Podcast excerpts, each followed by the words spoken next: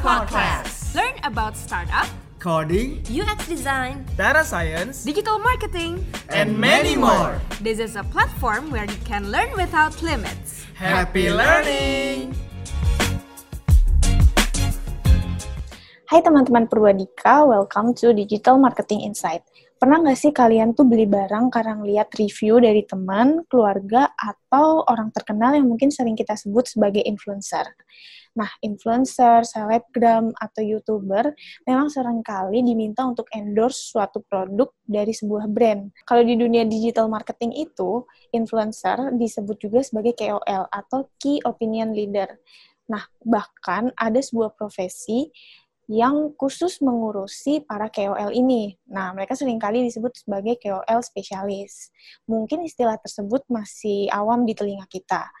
Dan hari ini kita bakal mengulik lebih lanjut soal profesi tersebut bersama seorang KOL spesialis. Hai Kak Laras. Halo Gita dan teman-teman semuanya. Ya, ke, jadi Ya. Kak Laras boleh perkenalin diri dulu. Sekarang pos- posisinya sebagai apa? Boleh. Halo semuanya, aku Laras. Eh, saat ini aku kerja di rima.co yang merupakan community dan juga agency yang fokus untuk service-nya tuh eh, content marketing sama influencer. Tapi kita juga punya community juga. Terus kalau background aku, sebenarnya aku udah di industri influencer marketing tuh dari tahun 2016. Saat itu tuh tren influencer marketing tuh belum segede sekarang deh kayaknya. Karena waktu itu trennya kayak masih blogger gitu. Jadi dulu masih ngurusnya blogger gitu, bukan nyebutnya kita bukan nyebut KOL atau influencer. Dan baru kayak trennya merambah ke Instagram. Job roles-nya eh, kita tuh KOL specialist tuh manage untuk campaign-campaign influencer yang kita terima dari klien eh, atau dari brand. Make sure tuh semua tuh harus jalan dengan baik dan benar. Terus KOL yang dipilih juga sesuai eh, dan hasilnya juga sesuai yang diinginkan. Dari awal kita kontak KOL, bikin list KOL nama-namanya, negosiasi, sampai kadang juga kita juga ngerjain kreatif yang kayak tergantung sama kliennya karena ada yang mau dibuatin tuh dari A sampai Z, tapi ada juga yang udah ngerti gitu mereka maunya apa. Terus kita juga sampai di titik akhir yaitu reporting karena kita juga uh, responsible di situ. Jadi bikin report dari segala campaign yang udah dijalanin ketika periode campaignnya selesai. Kurang lebih gitu sih. Oke. Nah, kalau misalkan kita lihat sekarang ini kan banyak nih Kak brand-brand yang mungkin pakai influencer untuk eh, produk mereka. Sebenarnya apakah KOL ini merupakan salah satu strategi marketing atau gimana Kak? Seberapa penting sih eh, KOL ini untuk sebuah brand? Seberapa pentingnya kita uh, breakdown dulu dari apa sih influencer marketing gitu kali ya. Secara garis besar tuh influencer marketing kan salah satu teknik marketing, teknik di mana tuh sebuah brand atau company itu kerjasama dan kolaborasi sama KOL atau influencer dalam memasarkan produk mereka. Atau bisa juga tuh sebagai PR-nya brand tersebut gitu. Jadi kayak eh, sebagai persona atau menjaga reputasi si brand tersebut gitu juga bisa. Itu yang harus eh, dimengerti dulu gitu. Penting itu dilihat dari objektif si kliennya tersebut. Kalau objektifnya dia emang awareness gitu. Jadi ada dua istilah di sini yang aku pakai, awareness sama engagement. Itu dua-duanya penting. Kenapa? Karena kalau misalnya si brand ini produknya baru gitu ya, misalnya ada produk eh, mie instan baru, dan dia harus masuk ke pasar, ke audiens. Itu berarti stepnya masuk awareness penting untuk menggunakan KOL sama influencer kenapa biar tersebar biar dapat gitu ke orang-orang tuh biar pada tahu itu salah satu tekniknya selain dengan offline marketing tentunya sama digital marketing atau digital ads yang lain.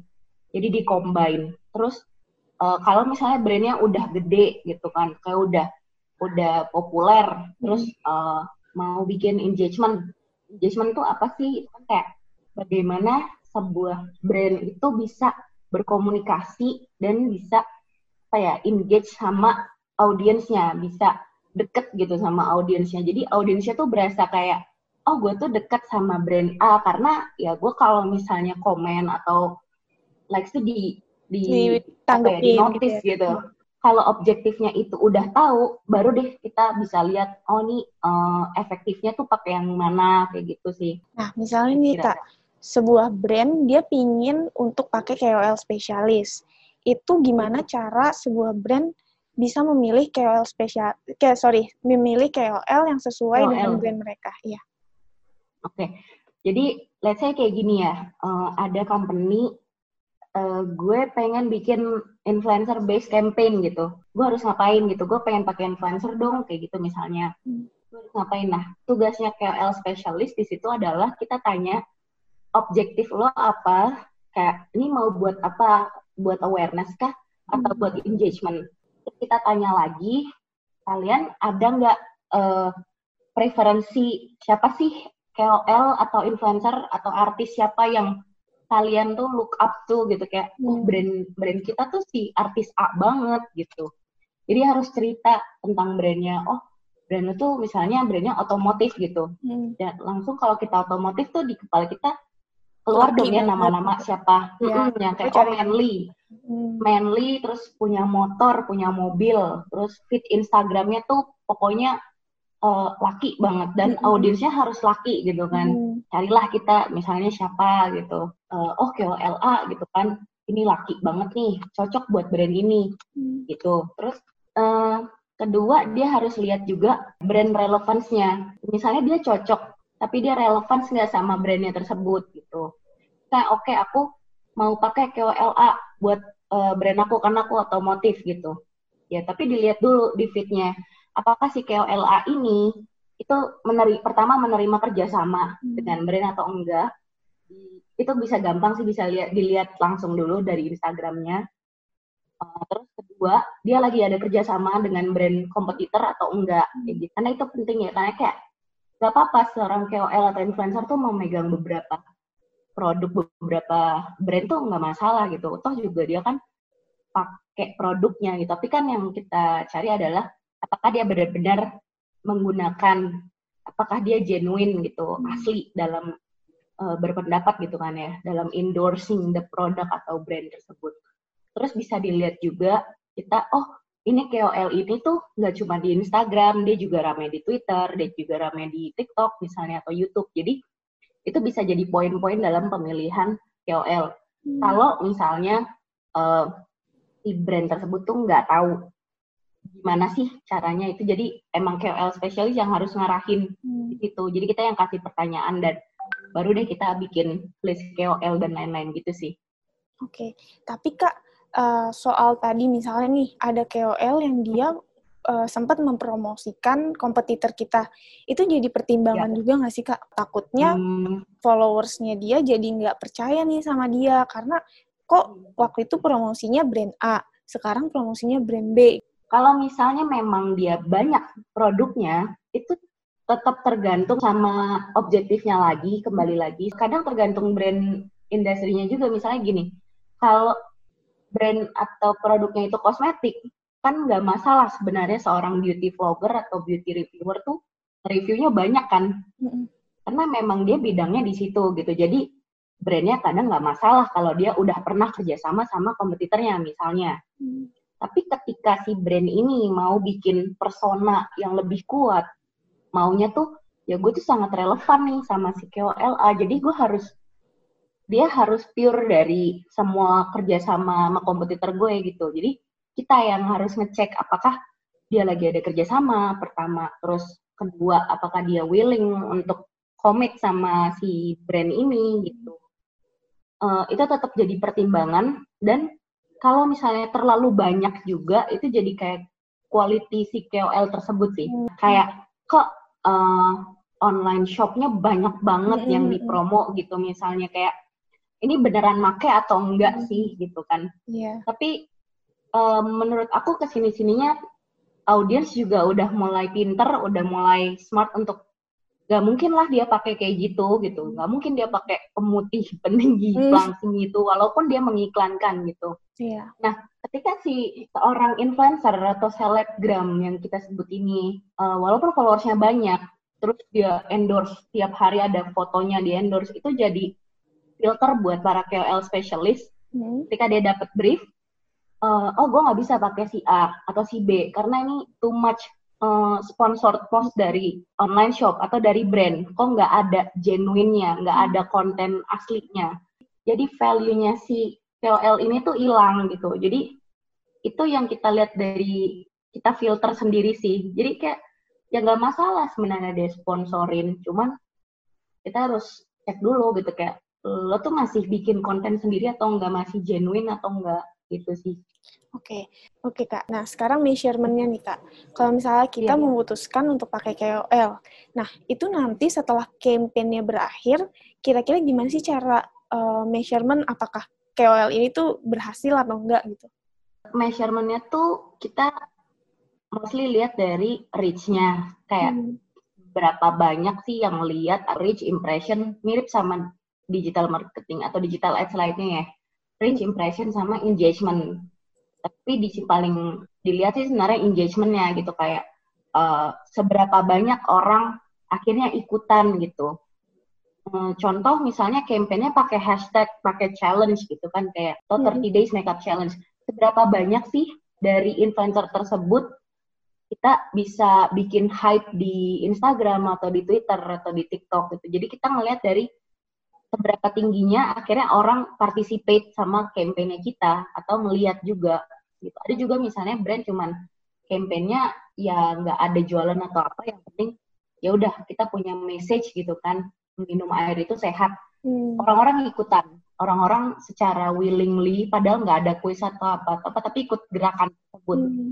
itu berarti kampanyenya berhasil dan hmm. kalau misalnya secara angka itu tinggi berarti kampanyenya berhasil juga dan ada juga measurement namanya kita bisa sebutnya cost per engagement oh per satu orang like atau per satu orang ini tuh harganya berapa sih gitu. Hmm. Kadang juga ada yang oh kalau misalnya kampanye pakai submission gitu, pakai ikutan kuis, kita juga ada measurementnya cost per submission seperti itu kayak oh budget udah dikeluarin berapa, uh, ini hasilnya segini. Kurang lebih sebenarnya kayaknya sama-sama digital ads yang lainnya sih.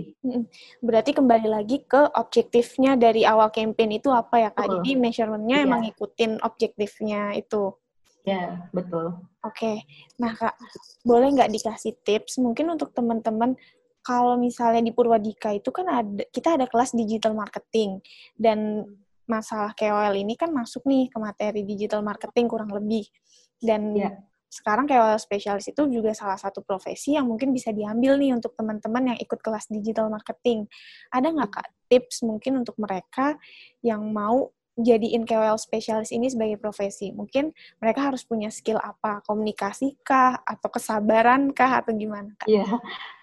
Uh, kalau tipsnya sih sebenarnya menurut aku kayaknya ini skill influencer marketing tuh penting untuk dimiliki semua digital marketer sekarang maksud aku kayak you don't have to be KOL specialist gitu tapi at least you know ngerti oh mainnya tuh begini gitu. Jadi bisa memenuhi permintaan klien atau bisa kayak nambahin kan jadinya kayak eh ini mau campaign mau pakai influencer lagi nggak? Jadi uh, this is for everyone who wants to work in digital marketing menurut aku ya in my opinion. Karena itu jadi nambah skill banget lah. Yeah. secara personality mungkin harus sabar gitu harus jadi orang tuh yang luas yang hmm. friendly terus kedua tuh kita harus kepo kepo tuh maksudnya gini kita tuh harus kepo terhadap tren-tren yang ada di hmm. uh, di sosmed di Twitter, YouTube, TikTok, Instagram apa pun kayak misalnya di Twitter hashtag apa sih yang lagi rame, hmm. campaign jenis apa sih yang lagi trending. Kita harus punya good communication of course sama negotiation skillnya karena ya harus nego nego konten, nego harga, nego budget dan segalanya. Terus ya kreatif skill tuh juga ngaruh. Maksudku di sini kadang tuh KOL specialist juga harus bisa bikin ide konten sendiri gitu. Misalnya kliennya nggak ngerti apa-apa, gue harus bikin konten yang kayak apa sih, harus foto yang kayak gimana. Itu juga kita harus provide. Kita harus apa ya, be kreatif ya kan. Ya karena kita udah kepo, kita udah explore trend, kita jadi ngerti dong. Iya. Oh, ini brandnya kosmetik gimana kalau kita bikin dance challenge gitu atau makeup challenge contohnya sih kayak gitu Oke, ini insightful banget sih Kak soal KOL spesialis untuk teman-teman mungkin yang baru pertama kali juga dengar istilah KOL spesialis. Karena Iya. Mungkin emang belum terlalu booming ya kak profesi ini, cuman memang uh, demand-nya ada di beberapa perusahaan. Demand-nya ada. Demand-nya ada di banyak perusahaan gitu kan. Jadi mungkin Iya, ini bisa banyak buat banget kok. Bisa buat pertimbangan untuk teman-teman juga, teman-teman digital marketer yang mungkin mau coba skill baru, keahlian baru, Betul. mungkin boleh Mm. memperdalam di posisi ini. Iya, betul. Bisa. Bisa banget kok. Oke, mungkin sampai sini dulu Kak perbincangan kita. Thank you banget Oke. Kak Lara sudah Thank you. meluangkan waktunya untuk membahas soal KOL Iya, sama-sama. Oke, see you Kak. Thank you so much Purwadika Gita. Thank you ya. Terima kasih Kak. Ya, see you. Thank you for listening Purwadika Podcast. Don't forget to follow to keep up with our upcoming episodes. See you and have a great day.